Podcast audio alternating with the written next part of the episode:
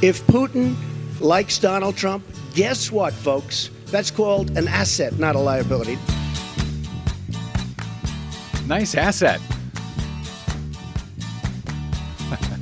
Well, I why I came here tonight. Why did I I? got the feeling that something ain't right. Oh, that's why. I'm so scared in case I fall off my chair. Yeah, And. I'm wondering how I'll get down the stairs. The left of me, jokers to the right. Here I am, stuck in the middle with you.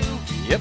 Yes, I'm stuck From the middle. Pacifica Radio Network in Los Angeles, this is the BradCast as heard on KPFK 90.7 FM in LA, 98.7 FM in Santa Barbara, 93.7 FM in San Diego, 99.5 FM in Ridgecrest and China Lake.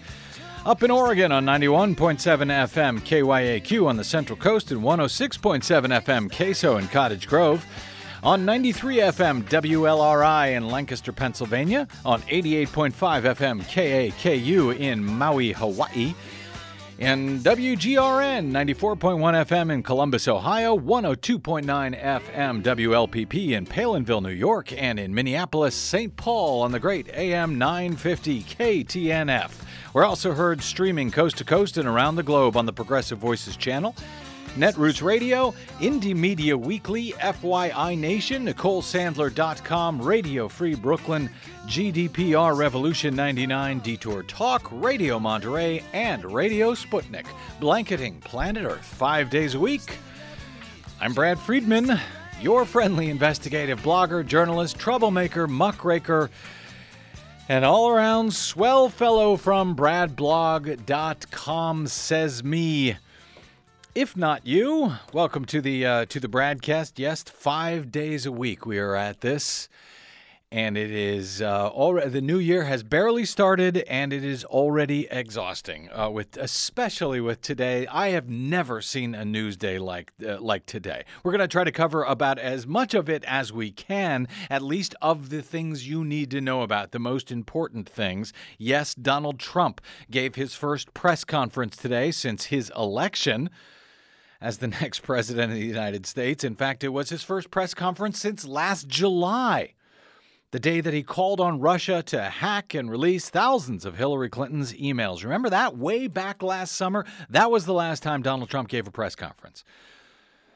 And today's conference uh, comes on the heels of new, sensational, and yes, salacious, if completely unverified claims uh, against Donald Trump that broke last night. Trump uh, held a press conference and spoke to some of it. He announced his plans for putting his business interests into a trust, not a blind trust, just a regular old trust run by his sons. He spoke to his intentions of dismantling Obamacare and much more. We'll get to that press conference in a bit and perhaps some of your calls today on everything that is going on because there is a lot of it, far more than uh, than we can adequately cover here at uh, Brad Blog World News headquarters. But we will do our best to try.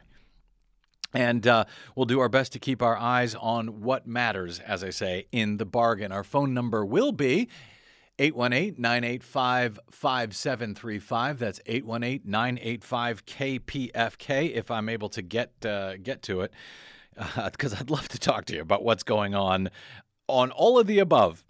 So if you have thoughts, uh, 818 985 5735. We'll get there in a little bit. Also, uh, speaking about what matters, Desi Doyen will join us for our latest Green News report shortly, covering. Um, some of the outgoing parting shots by the Obama administration to try and preserve the gains made against climate change and towards renewable energy during their time in office, much of which Donald Trump has announced he intends to undo.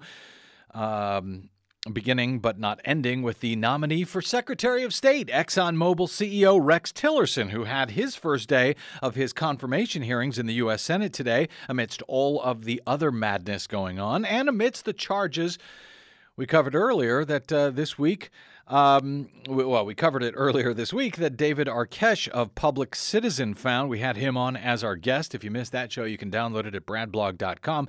Arkush found that uh, documents that Tillerson and ExxonMobil filed with the SEC to detail Tillerson's uh, supposed divestment from Exxon, his really his 180 million dollar golden parachute from the company, supposedly to divest himself from his interests in the Exxon Mobil oil behemoth. Um, uh, which is the only place he's ever worked in our life. That uh, golden parachute, that divestment, is not quite as encouraging uh, as it looks on the surface because it would allow him to return to the company after leaving the State Department, at least according to uh, some discrepancies in these documents filed with the SEC. So Tillerson would still have an interest in boosting the profits and interests of ExxonMobil.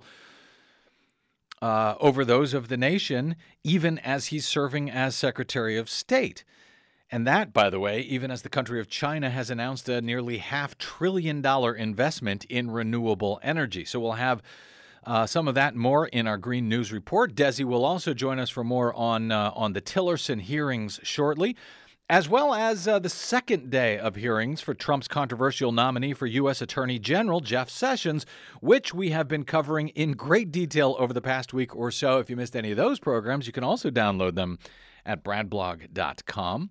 Um, and then last night, amidst all of this, a uh, a packed house of 20,000 at McCormick Place, a convention center in Chicago. Obama, President Obama, gave his farewell address and said that change only happens when people get engaged and they come together to demand it. He touted his record over the past eight years since taking office amidst the global economic banking crisis that was ongoing at the time his record on jobs, healthcare, Iran, Cuba, marriage equality, and more. And then he chose to focus on what he described as the state of our democracy, saying that we are all in this together, that we will rise and fall as one. And while he encouraged a smooth, peaceful transition to the presidency of Donald Trump, he also acknowledged that sometimes democracy goes two steps forward and one step back. Our democracy is threatened whenever we take it for granted. All of us, regardless of party, should be throwing ourselves into the task of rebuilding our democratic institutions. When voting rates in America are some of the lowest among advanced democracies, we should be making it easier, not harder, to vote.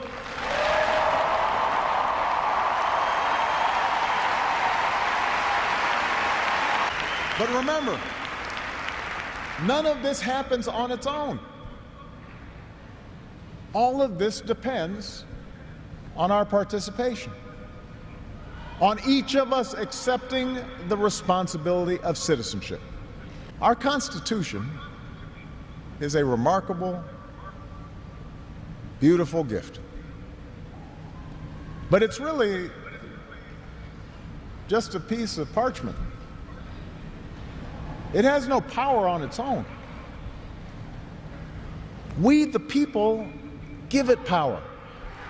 We, the people, give it meaning with our participation and with the choices that we make and the alliances that we forge. That's what our democracy demands.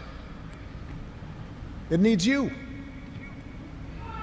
Not just when there's an election if you're tired of arguing with strangers on the internet, try talking with one of them in real life. If something needs fixing, then lace up your shoes and do some organizing.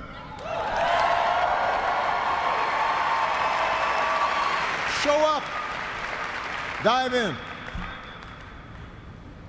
I'm asking you to believe not in my ability to bring about change, but in yours.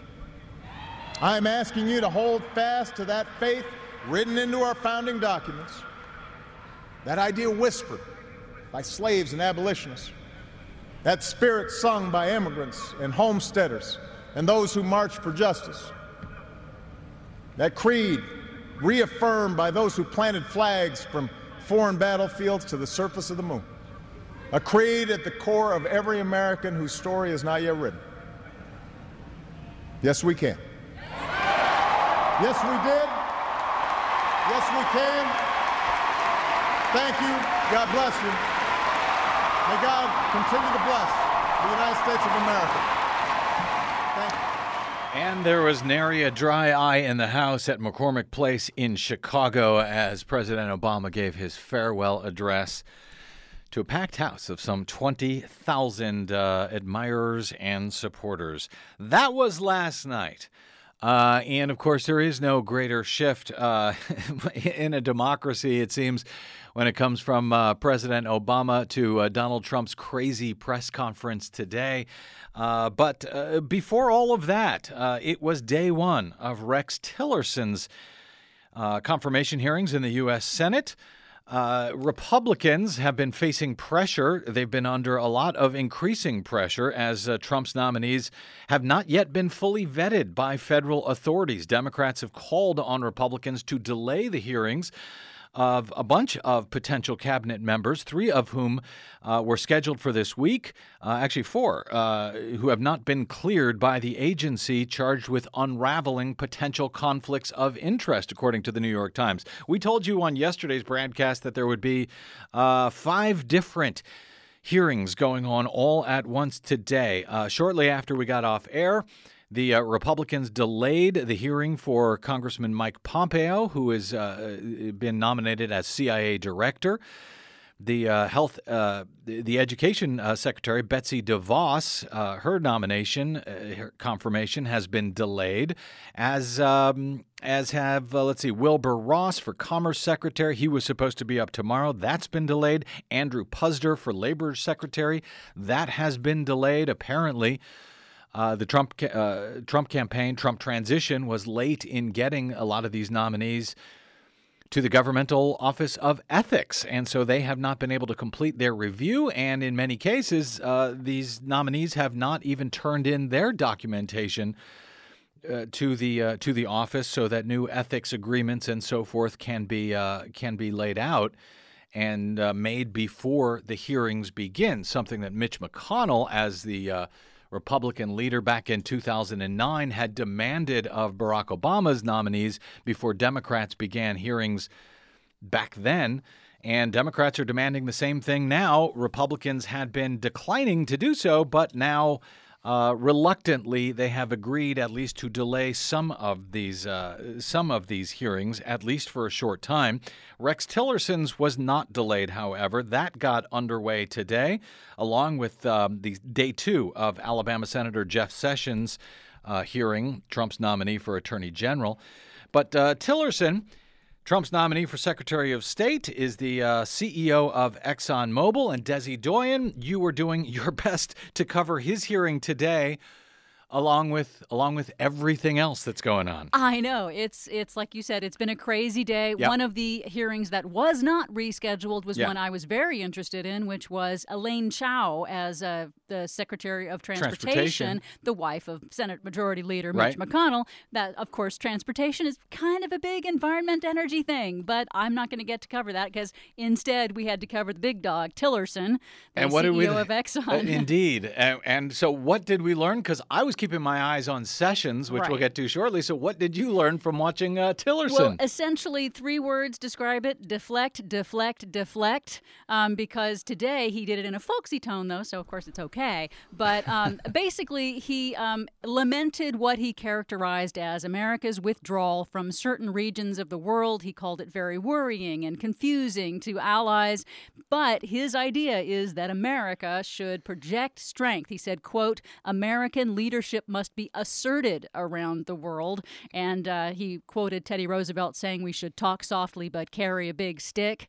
Um, the senators there, the uh, were didn't all... Teddy Roosevelt b- break up these huge companies, these huge banks, and these huge oil companies? Wasn't that uh, yeah, Teddy Roosevelt? Yeah, he okay. was really big on that antitrust okay. stuff. Not so much on uh, Tillerson though. Yeah. Um, so the senators there were very interested in the terrorism and cyber attacks and ISIS in Syria and the Middle East, but because he had not been fully briefed, he said, he could not answer all of these questions as fully as he might otherwise. So he had well only... because he doesn't have any actual experience in uh, in these things Not as diplomacy. diplomacy. Now right. he does have an extensive experience, you know, in, in making deals with other countries. Exxon is involved in around 200 countries with investments in 200 Yeah. countries. So he definitely has worked and mo- moved in international circles just as a businessman who's focused solely on Exxon's profits and Exxon's future rather than diplomacy and development and things like human rights and stuff like that.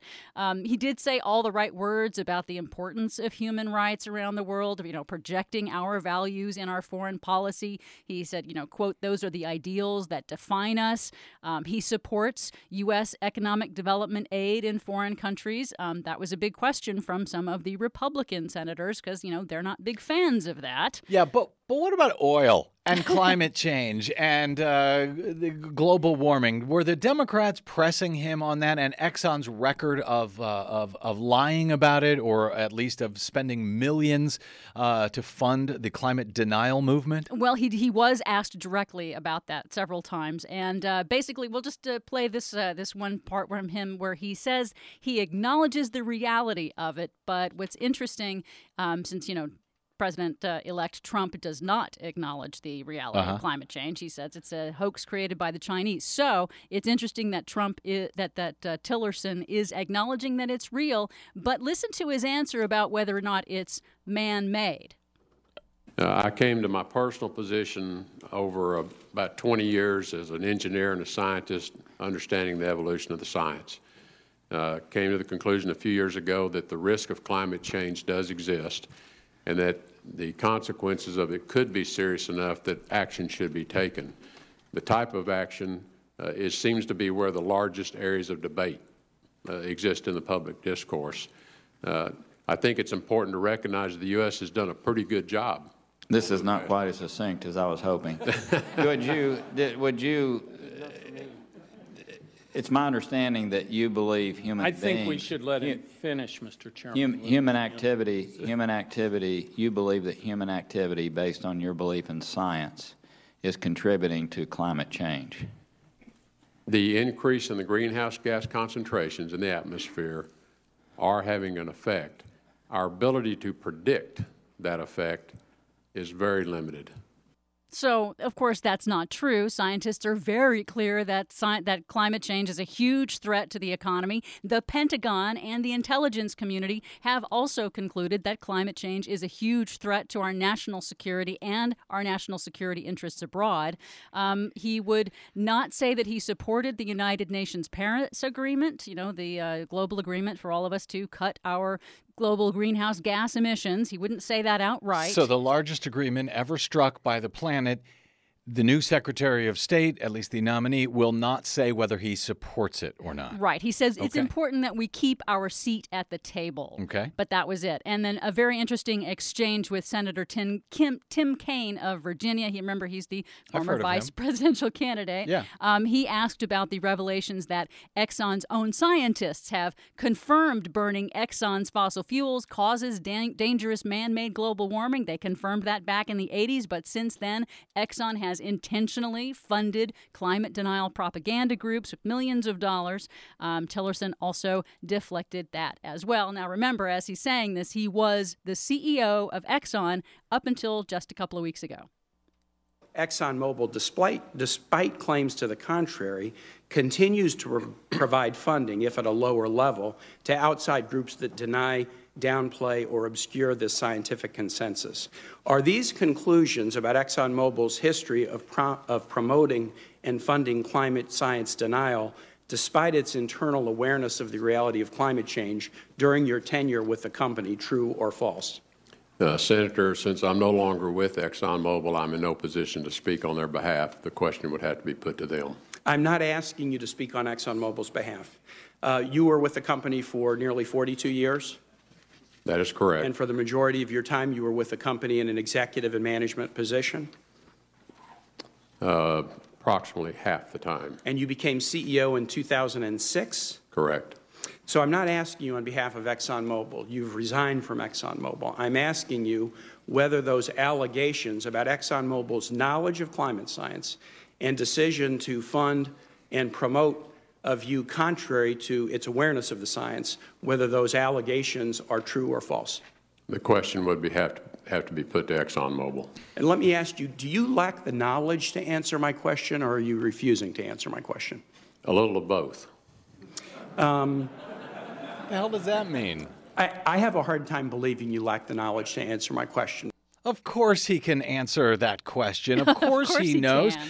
And he refuses to because he knows that uh, ExxonMobil is in, let's say, deep doo doo. Uh, if in fact uh, some of the attorneys general around the around the country, because obviously this is not going to happen anymore at the federal level, but if Right. uh, Eric Schneiderman in New York uh, and some of the others to actually take the action to prosecute ExxonMobil for lying publicly, defrauding the public about their record, about what they knew about global warming. He knows that ExxonMobil could be in a whole lot of trouble, a whole lot of trouble, just like the uh, big tobacco eventually was when they were called to heel for lying to the public about science, about what they knew and There when. is no First Amendment right to commit fraud. And that came up at the uh, at the Sessions hearing actually yesterday, and Attorney General nominee uh, Jeff Sessions agreed as much that free speech is one thing, but the companies don't have the. Uh, uh, don't have the right to lie, to defraud the public, and he might not have known what he was answering when he asked that when he was asked that question when he discussed that question uh, yesterday, and we played it on yesterday's uh, uh, BradCast. I encourage you to listen to that because uh, a lot of the stuff that happened at the, that hearing yesterday was just not Oh, yeah. uh, covered by the media, as everyone is, you know. But we covered it. We did indeed. Uh, so you can find it there. Also, by the way, within the last few minutes, Desi Doyen, uh, I got to get to the sessions thing, but uh, I understand uh, Tillerson, under oath, has said that uh, oil, gas, and coal companies do not um, do not get subsidies. Yes, from that's the federal that. I have seen that that, right? on Twitter, but I have not been able to confirm what exactly he said. But of course, yes, oil and gas companies do get about four billion dollars. That's with a B from the U.S. taxpaying public every single year. He said that as we were heading over to the station today, so we'll have to check that out. Uh, okay, uh, now we'll move over to day two of Senator uh, Jeff Sessions, Jefferson Beauregard Sessions. Uh, from Alabama, who has uh, a uh, spotty, a controversial record, to say the least, on civil rights. Uh, Senator Cory Booker of New Jersey gave testimony today at day two of these hearings for Jeff Sessions in the Senate Judiciary Committee. Now, this is the first time that a sitting U.S. Senator has ever given testimony in a hearing like this against a fellow U.S. Uh, sitting U.S. senator. We talked about yesterday how there's a, so much comity uh, among these senators, how so very nice they were to uh, to Jeff Sessions during that hearing yesterday. Their colleague Jeff, Jeff Sessions, but Cory Booker decided to make history by giving uh, his own testimony with his own thoughts about uh, Senator Jeff Sessions. Booker said that he has collegially worked uh, together with Senator Sessions, even on specific legislation with him in the U.S. Senate, but that as Attorney General, Sessions will be expected to defend the rights of all Americans. Cory Booker charged that Sessions' long record as a U.S. attorney and as the Alabama State Attorney General and as a U.S. Senator uh, indicates he will not have the he does not have the type of record that will be needed as the U.S. Attorney General. not demonstrated a commitment to a central rec- requisite of the job to aggressively pursue the congressional mandate of civil rights, equal rights, and justice for all of our citizens. In fact, at numerous times in his career, he has demonstrated a hostility towards these convictions and has worked to frustrate attempts to advance these ideals. If confirmed, Senator Sessions will be required to pursue justice for women, but his record indicates that he won't. He will be expected to defend the equal rights of gay and lesbian and transgender Americans, but his record indicates that he won't. He will be expected to defend voting rights, but his record indicates that he won't. He will be expected to defend the rights of immigrants and affirm their human dignity, but the record indicates that he won't. His record indicates that as Attorney General, he would object to the growing national bipartisan movement towards criminal justice reform. His record indicates that we cannot count on him to support state and national efforts towards bringing justice to the justice system, and people on both sides of the aisle who readily admit that the justice system as it stands now is biased. against the poor, against drug addicted, against mentally ill, and against people of color. His record indicates that a time that even the FBI director is speaking out against implicit racial bias in policing and the urgent need to address it, at a time when the last two attorney generals have taken steps to fix our broken criminal justice system, at a time when the Justice Department he would lead has uncovered systemic abuses in police departments all over the United States. Senator Sessions would not continue to lead this urgently needed change. The next Attorney General must bring hope and healing to this country. And this demands a more courageous empathy than Senator Sessions' record demonstrates. It demands an understanding that patriotism is love of country, and love of country demands that we love all of our citizens, even the most marginalized, the most disadvantaged, the most degraded, and the most unfortunate. Challenges of race in America cannot be addressed if we refuse to confront them. Persistent biases cannot be defended unless we combat them. The arc of the moral universe does not just naturally curve towards justice, we must bend it. If one is to be attorney general, they must be willing to continue the hallowed tradition in our country of fighting for justice for all, for equal justice, for civil rights. America needs an attorney general who is resolute and determined to bend the arc. Senator Sessions' record does not speak to that desire, intention, or will. With all that is stake in our nation now, with an urgent need for healing and for love, I pray that my colleagues will join me in opposing his nomination. That was Senator Cory Booker of New Jersey uh, giving testimony today at Senator Jeff Sessions' confirmation hearings uh, to become the next U.S. Attorney General. Uh, civil rights icon Congressman John Lewis uh, of Georgia then testified as a witness himself, explaining that the struggles of the African American community uh, before the passage of the Civil Rights Act and the Voting Rights Act. He discussed those and how they came about uh, only after John Lewis himself led the march across the Edmund Pettus Bridge in Selma, Alabama and had his skull cracked by police in the bargain there on Bloody Sunday. Congressman Lewis then explained his opposition to Jeff Sessions, who has a long, disturbing record against civil rights and voting rights for Americans. Well organized, nonviolent dissent for the Voting Rights Act to become law. It required criticism of this great nation and its laws to move toward a greater sense of equality in America. We had to sit in, we had to stand in, we had to march. We have come a distance. We've made progress, but we're not there yet. There are forces that want to take us back to another place. We don't want to go back. We want to go forward. As the late A. Philip Randolph the dean of the March on Washington in 1963, often said, Maybe our forefathers and our foremothers all came to this great land in different ships, but we're all in the same boat now. It doesn't matter how Senator Sessions may smile, how friendly he may be, how he may speak to you. But we need someone who's going to stand up Speak up and speak out for the people that need help, for people being discriminated against. And it doesn't matter whether they're black or white, Latino, Asian American, or Native American, whether they're straight or gay, Muslim, Christian, or Jews. We all live in the same house, the American house. We need someone as Attorney General who's going to look out for all of us and not just for some of us.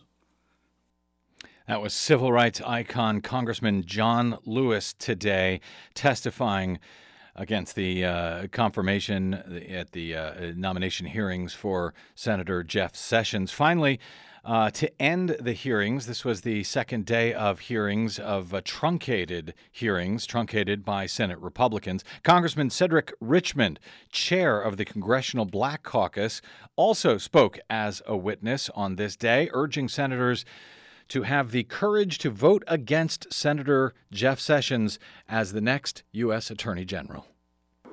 Senator Sessions has advanced an agenda that will do great harm to African American citizens and communities. For this reason, the CBC believes Senator Sessions should be disqualified. He has demonstrated a total disregard for the equal application of justice and protection of the law as it applies to African Americans and falls short on so many issues. Jeff Sessions supports a system of mass incarceration that has disproportionately targeted African American citizens and devastated African American communities.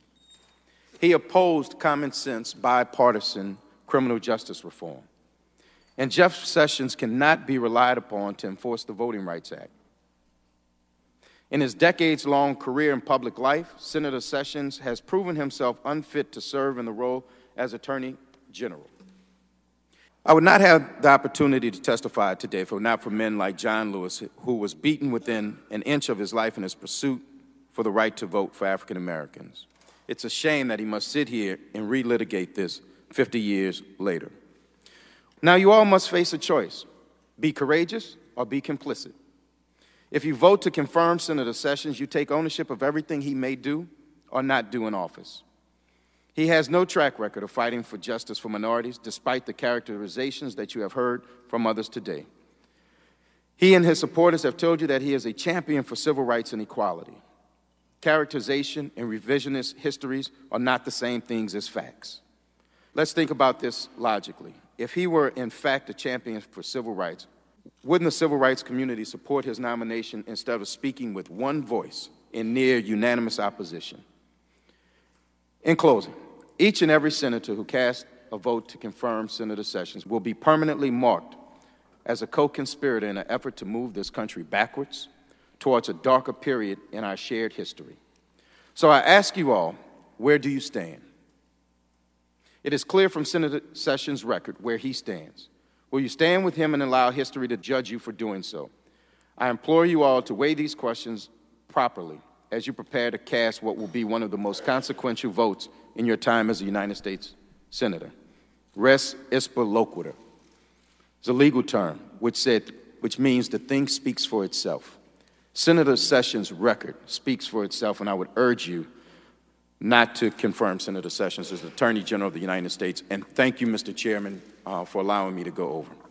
That was Louisiana Democratic uh, Congressman Cedric Richmond, the chair of the Congressional Black Caucus, testifying today, the last witness uh, in the hearings in the U.S. Senate Judiciary Committee uh, for Jeff Sessions and his nomination by Donald Trump as U.S. Attorney General.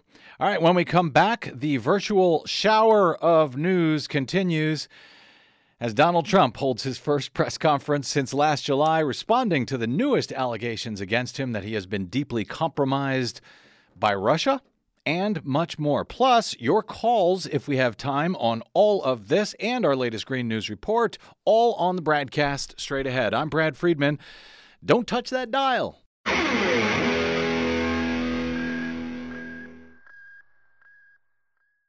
Hey, this is Brad. Given the outcome of the 2016 election, we really need your support now more than ever. Progressive media outlets have been under attack for years, even during supposedly progressive administrations. We are now facing a whole new world and real alternatives to the mainstream corporate media. You know, the folks who got it all wrong from the jump must be able to continue the fight for all of us. This is not a drill, it never was. Please consider a donation to our work here on the BradCast by stopping by bradblog.com/donate to help out however you can. A monthly pledge is greatly appreciated, but anything you can share will keep us going. That's bradblog.com/donate.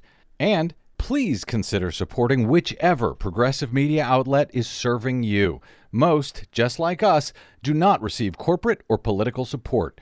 We all need your support to keep up the resistance, now more than ever. From Desi Doyen and myself, thank you.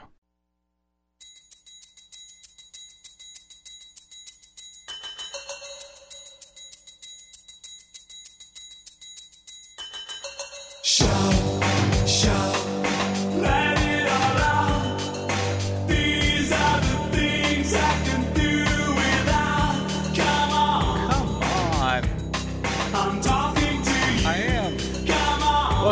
BradCast. Brad Friedman from BradBlog.com. Let it all out. I'd love to. Our phone number is 818 985 5735. I'll try to get to a couple of your phone calls as time allows uh, momentarily.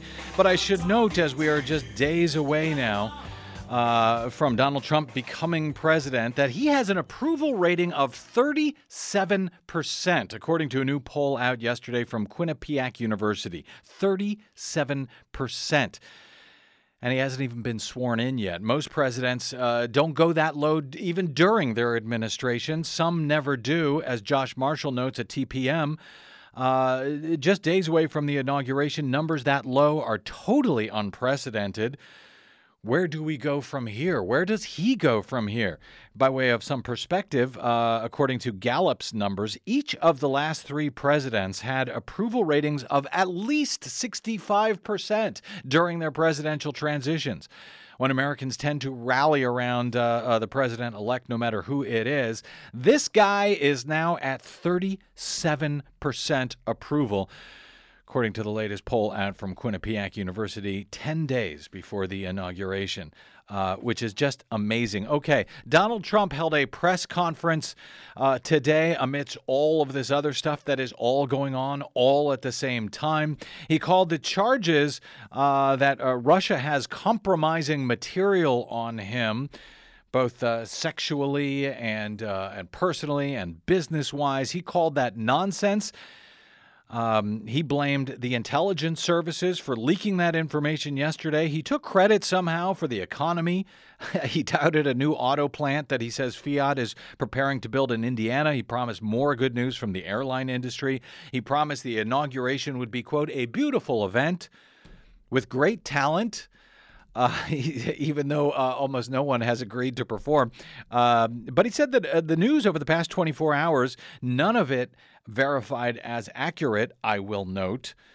Uh, he charged that uh, this was charging that the uh, a British former British intelligence agent found over the past six months or so that Trump had been compromised uh, during the campaign with salacious personal and financial blackmail. He said Donald Trump said that that was all fake news. It was phony stuff. It didn't happen.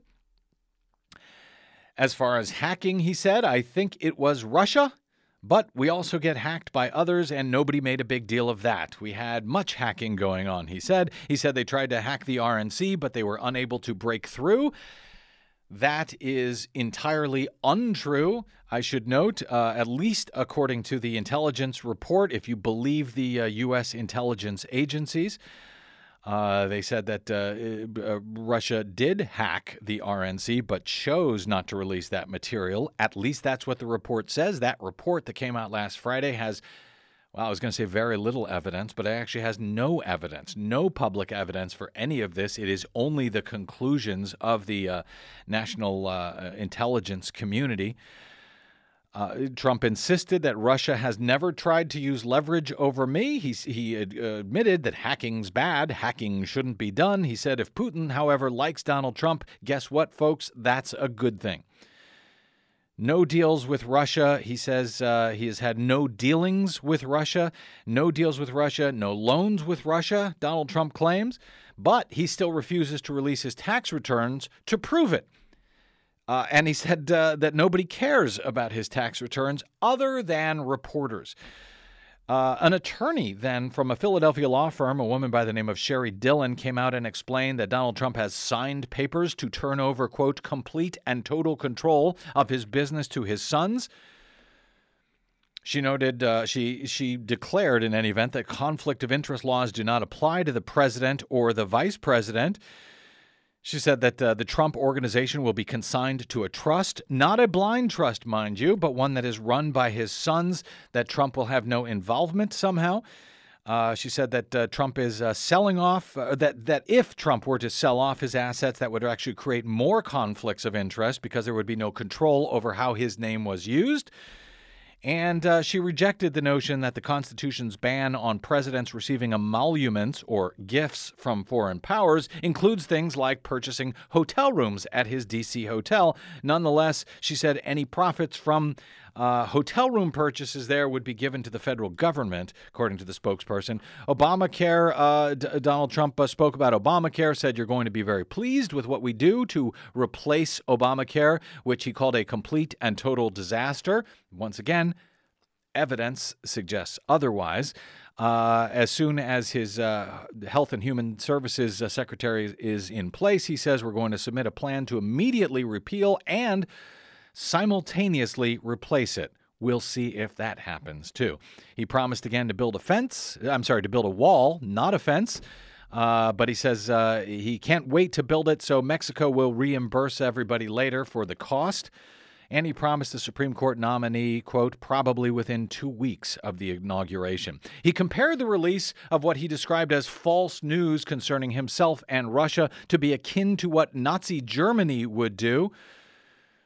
Uh, though uh, David Corn of Mother Jones uh, said, when you think of what was wrong with Nazi Germany, intelligence leaks doesn't usually make the list. He called BuzzFeed a failing piece of garbage after they released the uh, 35 pages of documents said to be from a former British intelligence agent, uh, uh, agent about all of this. He vowed that they will, quote, suffer the consequences, BuzzFeed will.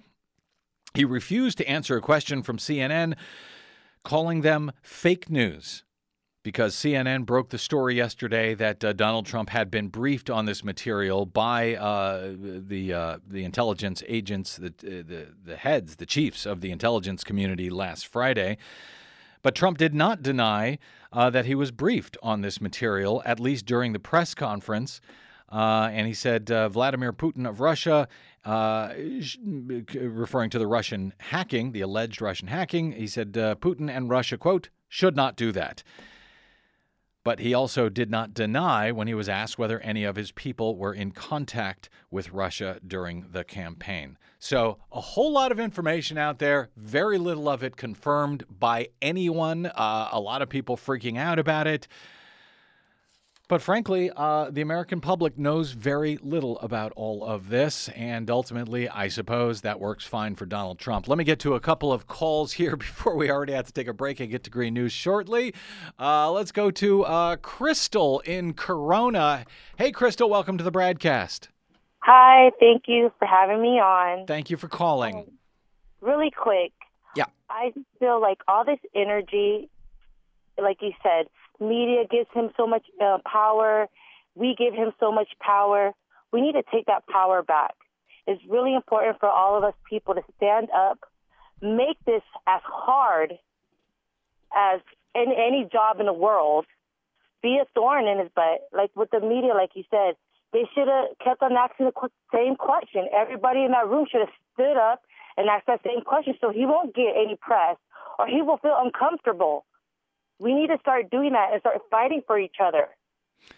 That pres- I was going to say that presumes that the uh, the corporate media understand that and that they understand the threat we're up against and that they're willing to do a damn thing about it. The media is going to have to understand it because they're going. There's the one that's going to see, and they're going to play all these these horrible things that's going to go on. That Yep. these crazy things are going to go on, and somebody needs to wake up. You bet. I we agree. We always wake up as people. We always wake up, and and you know, it does take time, but you know, as human beings, we can never give up hope. This is a gift. Us choosing, us us voting, us you know fighting, us saying something, us feeling concerned, us feeling scared. Anything that we feel, we're human beings. We can stop things. And we all need to realize so what power we have within us. It doesn't matter what color you are, what you believe in, if you're gay or straight. You know what's right and wrong. Thanks. And there's more people here in this world that know the right thing. You feel that in you. That's just in us. That's just in our DNA that we feel things. Well, we do. Thank you, Crystal. Uh, we do, and we need to take action. Um, and we need to raise holy hell. I appreciate uh, appreciate the call, Crystal. Just say more positive things. Let's all this negative stuff. Let's kick it out and let's start saying more positive things. So it just goes in our universe and we can start changing stuff. Thanks, Crystal. I appreciate the call. Uh, let me get to uh, very quickly Rachel in Pasadena. Hey, Rachel, welcome to the BradCast. What's on your mind? Hi, thanks for taking the call. Sure. Um, I thought that Cory Booker provided the resistance movement with a tremendous rallying cry based on Dr. King's words when he said, bend the arc. Um, so simple, imperative, and so relevant. I just wanted to underline that statement, bend the arc. Thank you, Rachel. Bend the arc indeed. It's uh, beginning to bend the other way, and I think we need to bend it back and bend it back soon. Uh, by the way, Politico is reporting uh, that uh, the head of the Office of Government Ethics says that Donald Trump's plan to separate his business from the uh, from the White House is, I think this is a quote, Des, uh, unacceptable. That's the head of the Office of Government Ethics. Uh, who says uh, Trump's plan doesn't cut it? His plan to, you know, basically let his uh, sons run the business instead of selling off all of his uh, assets. It, uh, the uh, the word unprecedented is being used way too much of late, except for the fact that it is totally accurate. It is like nothing we have ever seen. Let me get one more call here, real quick. George in uh, in, uh, in in Course Grove. Is that right? Course Gold. Co- Coarsegold, California. What's on your mind, sir? Yeah, what's on your mind, sir? Yeah, Brad. Um, who do we lobby to get a Democratic National Party chairman that's going to go after election fraud and voter suppression? Who's going to go after election fraud and voter suppression? Uh, well, good question. Uh, Keith Ellison, I believe, is against voter uh, uh election fraud and voter suppression. Um, They're all against it. T- Tom Perez. Actually, Tom Perez used to run the uh, civil. He's he's uh, running against Keith Ellison. He's Obama's choice. Tom Perez used to run the civil rights division at the Department of Justice, and he was excellent on voting rights uh, if not on you know concerns about voting systems and so forth, but on voting rights and voter suppression, he was excellent. So I think you're in good shape actually with either of the uh, the two leading candidates there.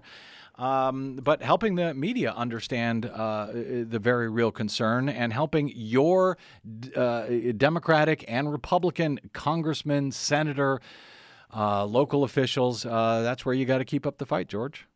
All right. Thanks for the reassurance. You bet. Uh, it, and I realize it is not much reassurance, but uh, I hope you'll take it. Uh, those two guys, at least on that score, are pretty good. All right, let's uh, let's get to a quick break here, and we'll come back with Desi Doyen in the Green News Report, and maybe a couple of more calls. So uh, stand by if you're on the line. I'll try to get to what I can. I can't believe we've been able to fill in uh, this much already in one in one broadcast. All right, don't go away. I'm Brad Friedman. Stay tuned.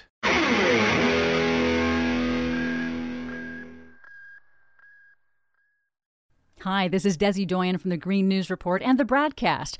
What the public hears on the public airwaves matters. At the BradCast, we do our best to bring you accurate news and analysis on the issues that actually matter, and we do it all independently without corporate or political influence.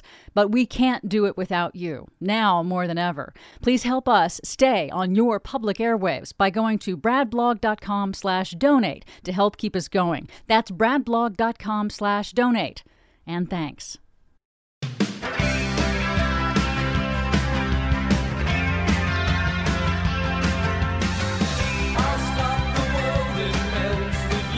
Welcome back to the BradCast. Melting for Desi Doyen. Uh, boy, uh, and a lot of news in our uh, in our Green News Report today. Desi Doyen, as if there is not enough already. All right, let's get to it.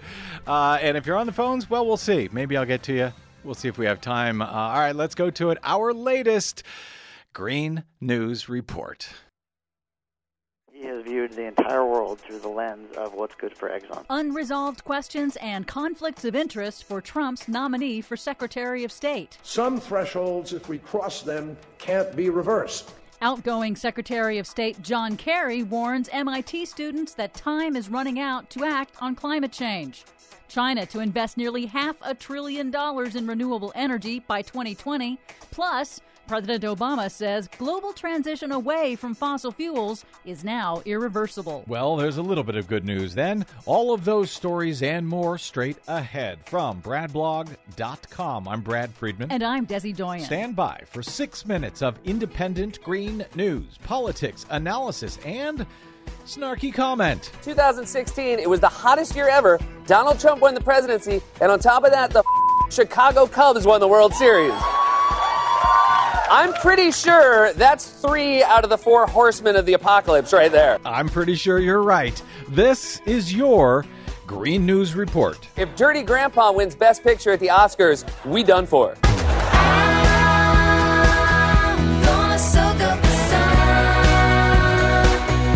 Okay, Desi Doyen, I'm not sure what Donald Trump and the Republicans are thinking.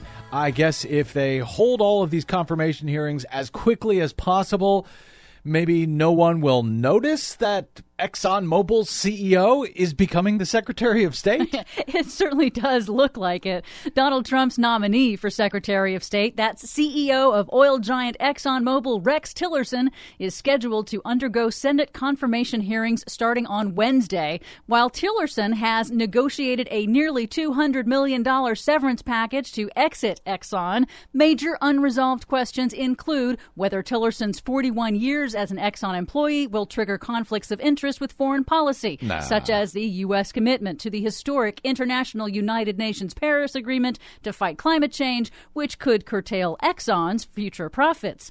In an interview on the BradCast, David Arkush of PublicCitizen.org notes that Exxon is invested in nearly 200 countries and has a half trillion dollar oil and gas deal with Russia that has been suspended. He has a lot of foreign policy experience.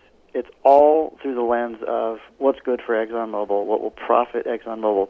And I don't know if he can tell the difference between what's good for the country and what's good for ExxonMobil. I don't know if I, I don't think we should take the chance. I don't think we should trust him. Also, Democratic senators will have very little time to question Tillerson about Exxon's decades of funding climate science denial propaganda groups and Exxon's own role in suppressing its own scientific research confirming man made climate change. So the idea is have these hearings as quickly as possible, have them all at the same time with a whole bunch of other people so that the media is not even actually able to report on what is being found out, and so that many senators themselves can't even attend these hearings because a lot of these senators are in multiple committees and they have to be at a different hearing. Meanwhile, outgoing U.S. Secretary of State John Kerry focused on the fossil fuel industry's obstruction of action on climate change in what the U.S. State Department called his final remarks on climate at a speech at the Massachusetts Institute of Technology on Monday. Kerry called on MIT students and research universities in general to do everything in their power to accelerate the shift away from fossil fuels. He warned that the country risks disastrous environmental and economic consequences from extreme weather to rising seas. What we do right now today matters. Because if we don't go far enough, fast enough, the damage we could inflict could take centuries to undo if it can be undone at all. Powerful forces invested in the status quo are working against change. But the fact is that change has already started. We need to find ways to speed it up dramatically because we are in a race against time. Without mentioning Trump or Tillerson by name, Kerry warned that other countries are already eager to invest in and profit from the boom in clean energy. President Obama sounded a similar theme when on Monday he became the first sitting U.S. president to publish a paper in the prestigious scientific research journal Science. Hmm. He warned the incoming Trump administration that withdrawing the U.S. from the United Nations Paris Agreement to cut global emissions would not only undermine other nations' trust in America's promises, but also that the U.S. could lose its seat at the table in holding other nations accountable for their emissions pledges. Obama also wrote that regardless of Trump's policies, the global transition toward renewable energy is irreversible, noting that the U.S. economy grew by 10% during his tenure, even as it cut emissions. Finally, China is definitely not waiting for U.S. leadership. The Chinese government has announced it will invest more than $350 billion to expand and deploy renewable energy electricity, more than a quarter of a trillion dollars over the next four years, creating 13 million jobs in renewable energy by 2020. And we're still having pretend debates on whether climate change is a hoax. For much more on all of these stories and the ones we couldn't get to today, check out our website at greennews.bradblog.com. Find us and follow us on the Facebooks and the Twitters at Green News Report. I'm Brad Friedman. And I'm Desi Doyen. And this has been your Green News Report. On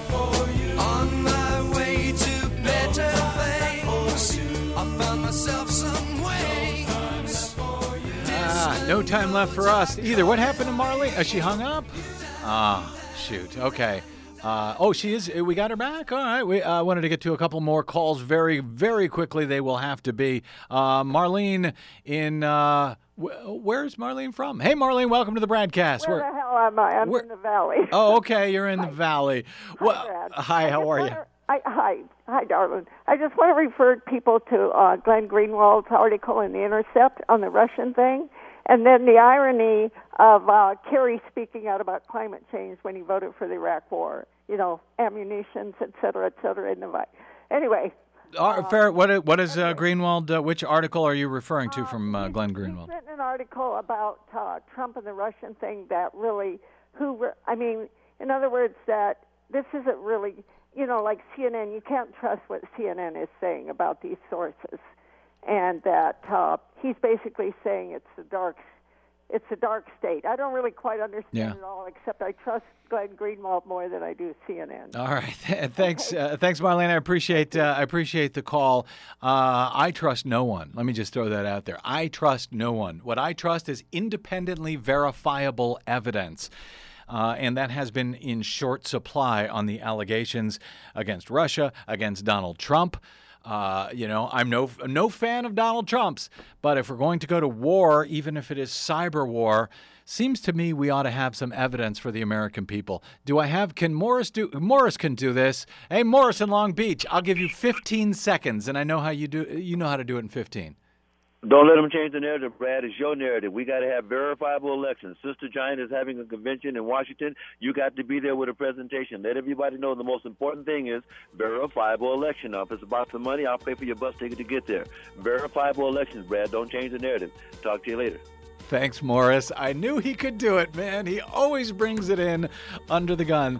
Thanks, Mo. Uh, my thanks also to our producer, Desi Doyen, to my soundboard operator, G, and to you for spending a portion of your day or night with us. If you missed any portion of today's broadcast or any other, you can download it for free anytime at bradblog.com or from your favorite uh, podcast site like iTunes or from kpfk.org.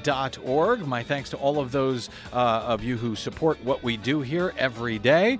You can drop me email. I'm bradcast at bradblog.com, and I'm on the Facebooks and the Twitters where I hope you will find me, follow me, and share everything that we do here. You can find me there at the Brad Blog. All right, that's it. Until we meet again, I'm Brad Friedman, and that'll be tomorrow. I'm Brad Friedman. Good luck, world.